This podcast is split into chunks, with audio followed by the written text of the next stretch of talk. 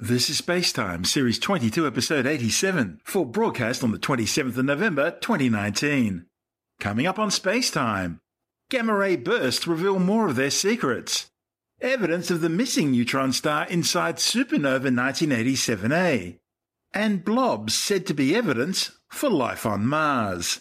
All that and more coming up on Spacetime. Welcome to Spacetime with Stuart Gary.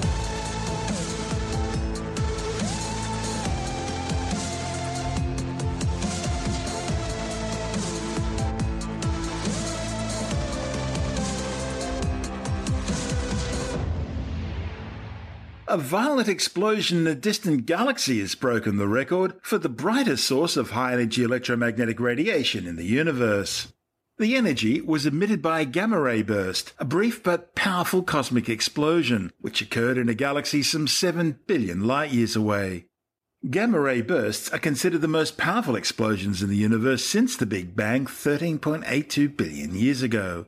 But the new findings reported in the journal Nature show that these stellar explosions are even more powerful than previously thought. The most common type of gamma ray burst occurs during the death throes of the universe's most massive stars, as they literally tear themselves apart after running out of fuel for core nuclear fusion. This causes the star to violently collapse inwards, crushing the core down to produce a rapidly rotating stellar mass black hole, and generating the most powerful core collapse supernova explosions. In one of these events, the surrounding gas forms an accretion disk around the black hole, with gas jets ejected perpendicular to the plane of the accretion disk, creating the gamma ray flashes. Elementary particles are accelerated along these jets to velocities approaching the speed of light. These jets interact with the surrounding material and radiation, generating an initial pulse of gamma rays, the most energetic form of light, which typically lasts for about a minute or so. Astronomers first recognized gamma ray bursts 46 years ago after American military satellites, designed to detect gamma ray emissions from clandestine Soviet Union nuclear tests in space, began spotting sudden violent explosions of gamma rays at random locations across distant parts of the sky as frequently as once a day. Now, eventually, the Pentagon realized that Moscow simply couldn't be testing so many nuclear weapons over such a vast area of space, and they called in astronomers, who quickly determined that these were actually natural cosmic phenomena rather than Soviet atomic bomb tests. Gamma ray bursts appear in the sky without warning about once a day. A typical gamma ray burst will release as much energy in a few seconds as the sun produces during its entire lifetime. Now, while the actual burst itself is over in just a few seconds, it generates a faint afterglow which can be observed for several minutes, a few months, or even years later. This afterglow is caused by the blast shockwave of material from the gamma ray burst as it slams into the surrounding interstellar medium. Scientists suspect that most of the gamma rays from these afterglows originate in magnetic fields at the jet's leading edge. High energy electrons spiraling through these fields are directly emitting the gamma rays through a mechanism called synchrotron emission. On January the 14th, 2019, a gamma ray burst was detected by two of NASA's Earth orbiting gamma ray satellites. The Swift Space Telescope, which searches for gamma ray bursts, and the Fermi Gamma Ray Space Telescope, which hunts for gamma ray sources across the sky. The gamma ray burst was catalogued as GRB 1901-14C, and within 22 seconds its coordinates were sent to astronomers around the globe. Among them were the operators of the twin Major Atmospheric Gamma Imaging Cherenkov, or MAGIC, telescopes in the Canary Islands. The MAGIC collaboration's two 64-ton telescopes were pointed towards the gamma ray burst within 27 seconds, and they were able to observe the burst within 50 seconds of it appearing in the sky. In the first seconds after they started observing, the MAGIC telescopes detected photons from the afterglow that clocked in at between 0.2 and 1 tera-electron volt. That's equivalent to the amount of energy released by proton collisions at the Large Hadron Collider, the world's largest atom smasher. It's the first time such high energy radiation, a trillion times more energetic than visible light, has been detected from a gamma ray burst. One of the study's authors, Dr. Gemma Anderson from the Curtin University node of the International Center for Radio Astronomy Research, says that makes this gamma ray burst the brightest known source of tera electron volt photons in the universe. Over 300 scientists from more than two dozen observatories around the globe carried out follow up observations of the spectacular burst using telescopes across the electromagnetic spectrum to gain as much information as possible, including exactly where the event originated and what its physical attributes were. Anderson and colleagues monitored the burst using the Australia Telescope Compact Array at Narrabri in northwestern New South Wales. A gamma ray burst is when a very massive star dies and forms a black hole. And when this happens, they are so bright that we can observe them across the other side of the universe and they completely outshine their home galaxy. And in that moment, when they explode, they actually produce more energy than our sun would give off during its 10 billion year lifetime. So this was a particularly exciting event to observe because it produced gamma ray light that is the most energetic or the most powerful we've ever seen from one of these events. So when we look up at the night sky, we see optical or visual light from the stars around us. However, objects in space, whether they are stars, galaxies, black holes, explosions, they actually can produce much higher energy light that we can't see, and this is X rays and gamma rays. And uh, while gamma ray bursts always produce gamma rays, in this particular case, we saw gamma rays that were about 100 million times more energetic than what we've ever seen from these events before. Now, catching these things is pretty difficult because they normally don't last very long, and so you need very specialized equipment to firstly spot these things and then to let everybody know what's happening. That's right. So um, there's actually two satellites in space that that are specifically designed to scan the sky and look for these bright flashes of gamma rays from these gamma ray bursts. And when they find one, they actually transmit the position down to Earth within a few seconds. And this allows other telescopes on Earth to actually rapidly respond and begin observing the event. So while they're found as these these high energy events, we use telescopes on Earth that can observe across the entire electromagnetic spectrum uh, to actually search and look for the afterglow from these events. So I was actually involved with a team that used the Australia Telescope Compact Array, which is a radio telescope, to search for the radio light coming from this event. The Australia Telescope Compact Arrays at Narrabri in outback New South Wales. Yeah, so the Magic collaboration, they are the ones that found the very, very high, uh, very high energy gamma rays, and they then transmitted this information to astronomers all around the world. And so astronomers all around the world, they picked their favourite telescopes in the part of the electromagnetic spectrum that they usually work in and they observed this event. And then all of these observations from all these telescopes around the world were pulled together for us to try to understand how these very, very high energy gamma rays were produced. What do we know about gamma ray bursts? Right, yeah. So there's actually two main types of gamma ray bursts. There are long gamma ray bursts, and this was a long gamma ray burst. And we're fairly sure that most of these are the death of a massive star. So when a massive star goes supernova and it turns into a black hole. There's another type of gamma ray burst called a short gamma ray burst. And this is when we think two very dense stars known as neutron stars actually merge, and that can also produce this gamma ray burst emission. Meanwhile, a second paper in the same issue of Nature presents observations of another gamma ray burst detected by Swift and Fermi six months earlier, back on July the 20th, 2018. Catalogued as GRB 180720b, this event was also very strong and lasted for about 50 seconds. Again, a relatively long duration indicating the death of a really massive star. Ten hours after the initial alerts, the high energy stereoscopic system HESS in Namibia pointed its 28 metre gamma ray telescope at the location of the burst. HESS is dedicated to very high energy gamma rays with energies up to 440 gigaelectron volts. Even more remarkable, the glow continued for more than two hours following the start of the observations. That means 12 hours after the initial detection. Catching this emission so long after the initial gamma ray burst detection was both a surprise and an important new discovery.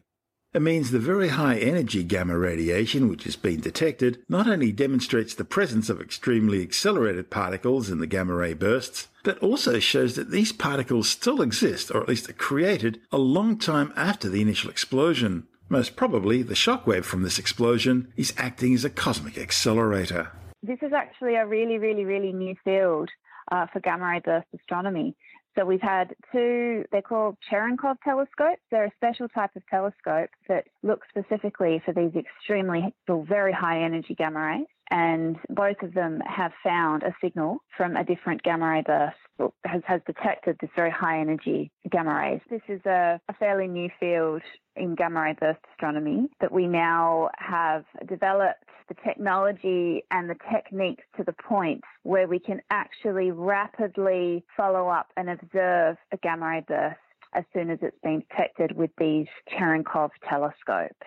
So we're, we're basically entering in this into this new era. And the theory is we think that actually all gamma ray bursts may produce some of this very, very high energy gamma ray light. But until this point, we really haven't been able to do it. And so it's a very, very exciting discovery, and it's going to tell us more about gamma ray bursts and help us to understand how they work. What do we think the afterglow is? In this case, when the massive star exploded, a lot of the material turned into a black hole. But the rest of the material was actually thrown back out into space, moving at near the speed of light. And this material then collides with all the surrounding gas and dust in space. And as part of this collision, you actually get particles accelerating and it actually produces light or this electromagnetic radiation from the radio, optical, infrared, X rays, and gamma rays. So it doesn't matter what the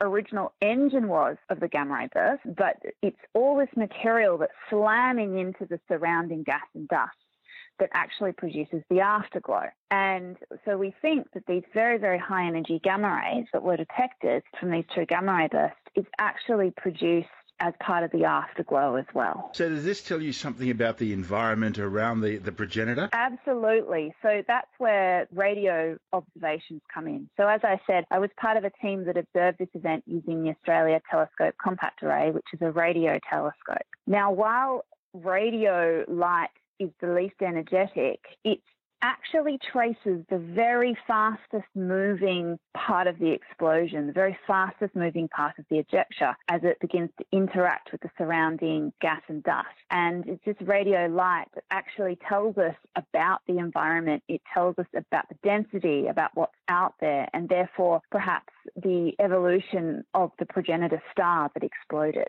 So it tells us about how windy these stars were, the amount of gas and dust that, that the star gave off during its lifetime. And so we can actually use this radio light to help us to understand where the very, very high energy gamma ray light came from. That's Dr. Gemma Anderson from the Curtin University node of the International Centre for Radio Astronomy Research. You're listening to Space Time. I'm Stuart Gary.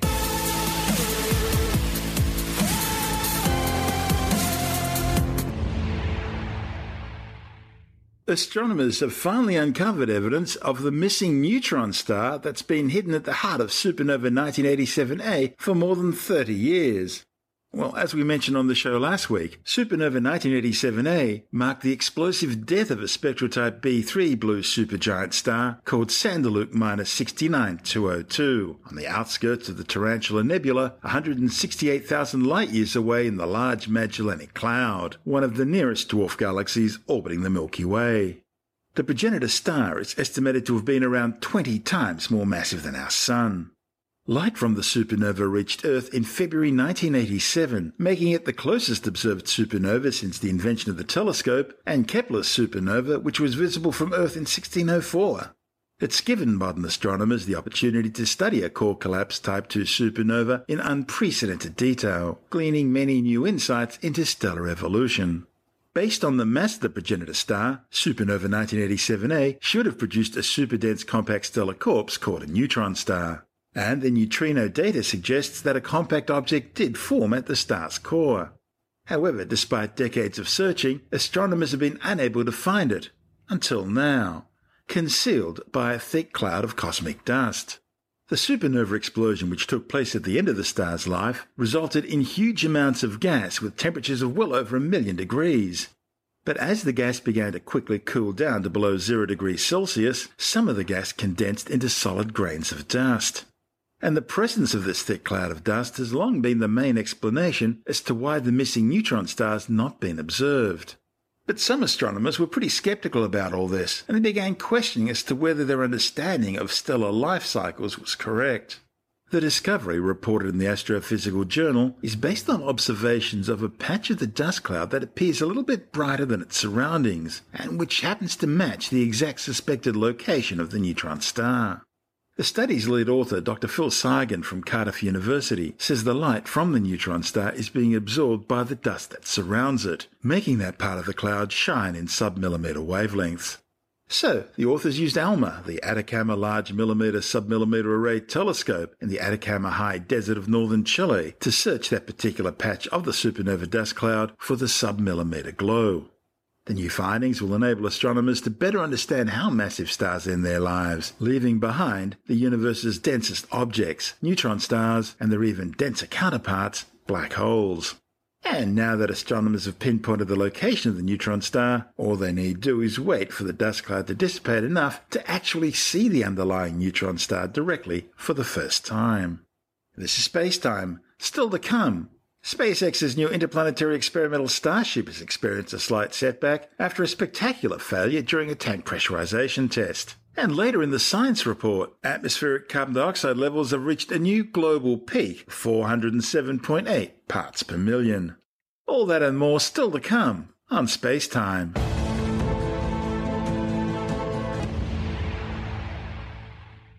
As scientists continue their research to determine whether life has ever or could ever have existed on Mars, an Ohio University professor claims his analysis of images from NASA's Mars rovers have already shown evidence of Martian life. Emeritus Professor William Romoser claims the images he's seen clearly show the fossilized remains of insect and reptile like creatures. Romoser, who specializes in arbovirology and general medical entomology, has spent several years studying photographs from the red planet. He says he's found numerous examples of insect like forms structured very similar to bees, as well as reptile like forms, both as fossils and living creatures. However, others claim the blurry images he's seeing are nothing more than pareidolia, the psychological phenomenon which causes people to see patterns in random objects, such as faces in clouds, or Jesus in the wood grain light and shadow of a wall. Ramos has been an entomology professor at Ohio University for 45 years, and he co-founded the university's Tropical Diseases Institute.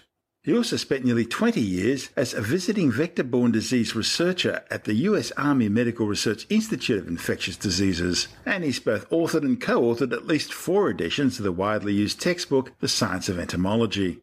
Romoser presented his findings to the National Meeting of the Entomological Society of America in St. Louis, Missouri. He insists there has been and still is life on Mars, saying the images he studied clearly show apparent diversity among Martian insect like fauna, which display many features similar to Terran insects that are interpreted as advanced groups. For example, the presence of wings, wing flexions, agile gliding flight, and variously structured leg segments. Romoser says that while the Martian rovers have been looking for indicators of organic activity, there are numerous images which clearly depict insect and reptile like forms. Problem is, his best evidence comes in the form of, well, somewhat blurry images, which he insists shows arthropod like body segments, along with legs, antennae, and wings, which can be picked out from the surrounding area. And he says one image shows what appears to be an insect in a steep dive before pulling up just before hitting the ground. Romoser says the images were carefully studied while varying photographic parameters such as brightness, contrast, saturation, inversion, and so on. He says no content was added or removed. The criteria used by Romoser in his research included dramatic departure from the surroundings, clarity of form, body symmetry, segmentation of body parts, repeating form, skeletal remains, and the observation of forms in close proximity to one another. Particular postures, evidence of motion, flight, apparent interaction as suggested by relative positions, and shiny eyes were all taken to be consistent with the presence of living forms. Romoser says that once a clear image of a given form was identified and described, it was useful in facilitating the recognition of other less clear but nonetheless valid images of the same basic form. As for me, well, I've looked at the images as well, but to me, they're just blurry blobs. This is space time, still to come. A new study finds that parents who smoke dope are likely to have kids that wind up smoking, drinking, doing drugs as well. All that and much more still to come on space time.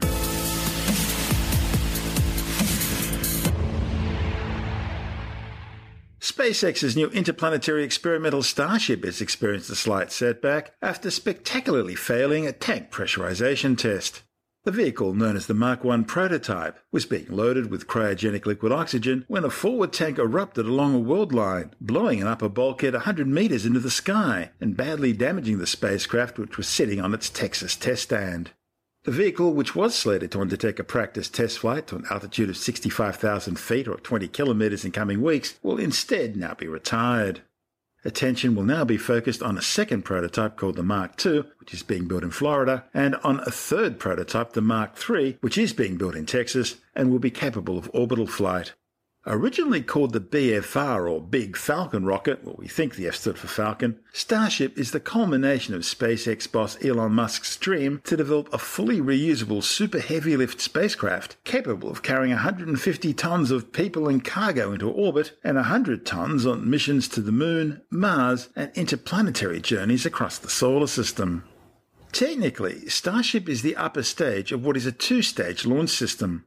The 230 tonne first stage, called Super Heavy, will be 68 metres long, 9 metres in diameter, and constructed out of glistening stainless steel. It'll be powered by 37 liquid methane and oxygen propelled Raptor rocket engines, producing some 72 meganewtons or 16 million pounds of thrust. The 120 ton upper or Starship stage will be 50 metres long, also 9 metres in diameter and constructed out of stainless steel, and be powered by six liquid methane and oxygen propellant Raptor engines, three atmospheric and three vacuum, delivering approximately 12,000 kilonewtons or 2,600,000 pounds of thrust. A refueling tanker and satellite payload delivery version of the upper stage will also be produced. Eventually, SpaceX plans on using the Starship Super Heavy launch system to replace the company's existing Falcon 9 Dragon, Crew Dragon 2, and Falcon Heavy launch systems during the early 2020s. Meanwhile, SpaceX has carried out a successful test firing of its Crew Dragon 2 spacecraft's eight Super Draco abort engines at Cape Canaveral. The latest ground test followed a similar attempt back in April, which failed, destroying the spacecraft in a massive explosion. It seems a faulty check valve inside the Super Draco's propulsion system allowed nitrogen tetroxide oxidizer to enter high pressure helium tubes during ground processing before the attempted static fire test. The helium system is used to quickly pressurize the propulsion system, allowing the Super Draco thrusters to fire up during a launch emergency. When the abort system began pressurizing during the April test, nitrogen tetroxide, which had leaked into the helium pressurization system, was driven back into the check valve, destroying the titanium check valve and causing the explosion. This successful test now paves the way for next month's high altitude in flight abort test, which will see the Crew Dragon 2 capsule rocketed away from its Falcon 9 launch vehicle during ascent at about max Q, the very point of maximum dynamic pressure on the vehicle. If that goes well, the Crew Dragon 2 will undertake its first manned flight to the space station, now slated for the first half of 2020.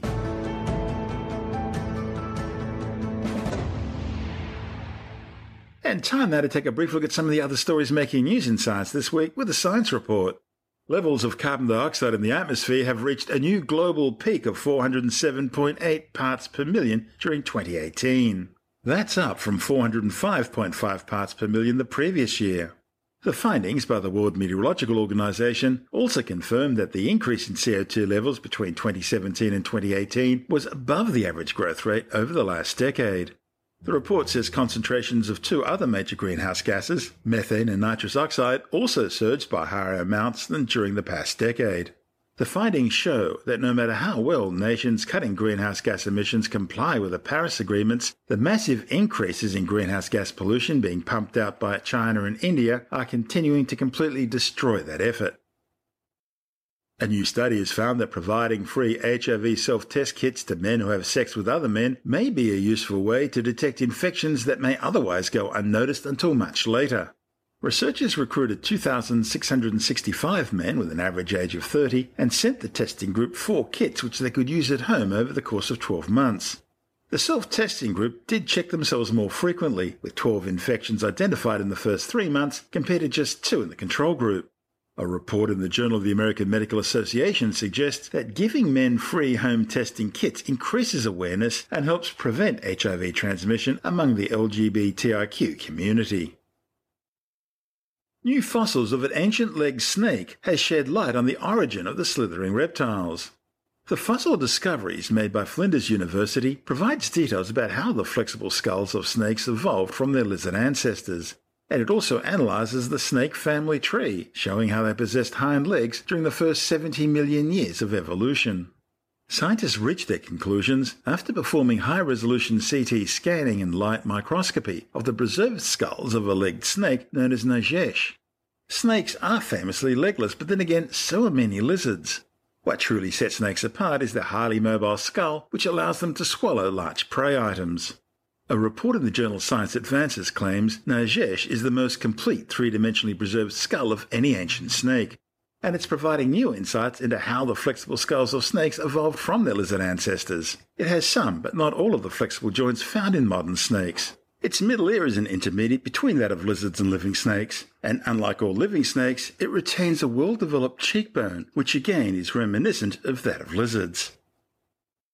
Well, you may well be telling your kids to do as you say, not as you do. But US researchers have found an association between parents that smoke pot and an increased risk of their kids smoking tobacco or marijuana, drinking, or taking opioids.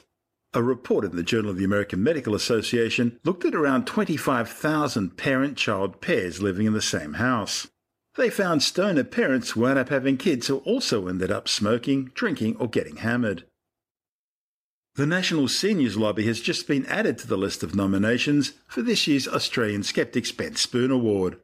Named in honour of Uri Geller, who claimed he could bend spoons with just the power of his mind, the Bent Spoon Award is presented annually to the perpetrator of the most preposterous piece of paranormal pseudoscientific piffle of the past year.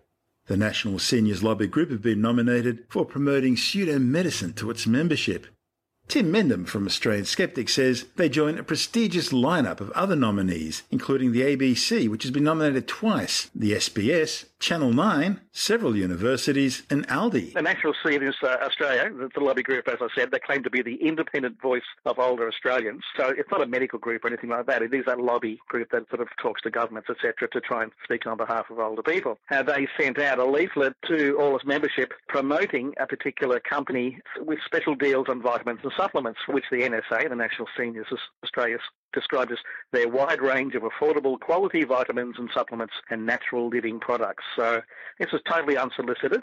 Uh, but it came with the imprimatur of this group, which is sort of regards itself, and a lot of people take it seriously, promoting ancient healing herbs, traditional Chinese medicine, Ayurvedic medicine, which is the Indian style of thing, all that sort of stuff going on and on and on. So it's a mixture of vitamins and minerals plus a bunch of hokum as well. Absolutely, absolutely. And going out under the imprimatur of this national seniors group is, is a major concern, considering it's a target audience, it's a vulnerable audience as well. So uh, it's that really sort of uh, warranted a Bent Spoon nomination for them. Are they being paid? By the uh, the company that's uh, pushing these products? It's, it's, a moot point, actually. If they are, if they're just doing it, it's supposed to be they're acting in partnership to promote this product. So I don't know if they're getting a kickback or not. But certainly, yeah, the idea is that they're offering cheap. Uh, vitamins, etc. There's probably nothing wrong with the vitamins and minerals side of it. That's fine. But it's the other stuff, now, TCM, which is the issue. Well, that's right. And sort of, you know, you get in into one of these things, and if you regard them as gateway drugs or something like that, or gateway health treatments, introduce traditional Chinese medicine, and Ayurvedic medicine, for which it's very, very serious concerns about these, not just as to how effective they are, but to potentially how dangerous they might be as well. not, not, to mention to what traditional Chinese, but what it's doing to the environment as well. Absolutely, the wildlife, etc. You know, so it, it's a major, major problem with uh, Chinese medicine that it's using up uh, a lot of rare animals to for absolutely no purpose, no benefit. That's Tim Mendham from Australian Skeptics. The Bent Spoon Award winner will be announced next month at Skepticon. And that's the show for now. You can subscribe and download Space Time as a free twice weekly podcast through Apple Podcasts, Stitcher, Bitesz.com, Pocket Casts, SoundCloud, YouTube, Audioboom, from spacetimewithstuartgary.com, or from your favorite podcast download provider. If you want more space time, check out our blog, where you'll find all the stuff we couldn't fit in the show, as well as loads of images, news stories, videos, and things on the web that I find interesting or amusing. Just go to spacetimewithstuartgary.tumblr.com. That's all one word and in lowercase, and that's Tumblr without the E. You can also follow us through at Stuart Gary on Twitter, at Spacetime with Stuart Gary on Instagram. On Facebook, just go to www.facebook.com slash spacetime with Stuart Gary. And you can also find us on the Spacetime with Stuart Gary YouTube channel. Spacetime is brought to you in collaboration with Australian Sky and Telescope magazine, your window on the universe. You've been listening to Spacetime with Stuart Gary. This has been another quality podcast production from Bitesz.com.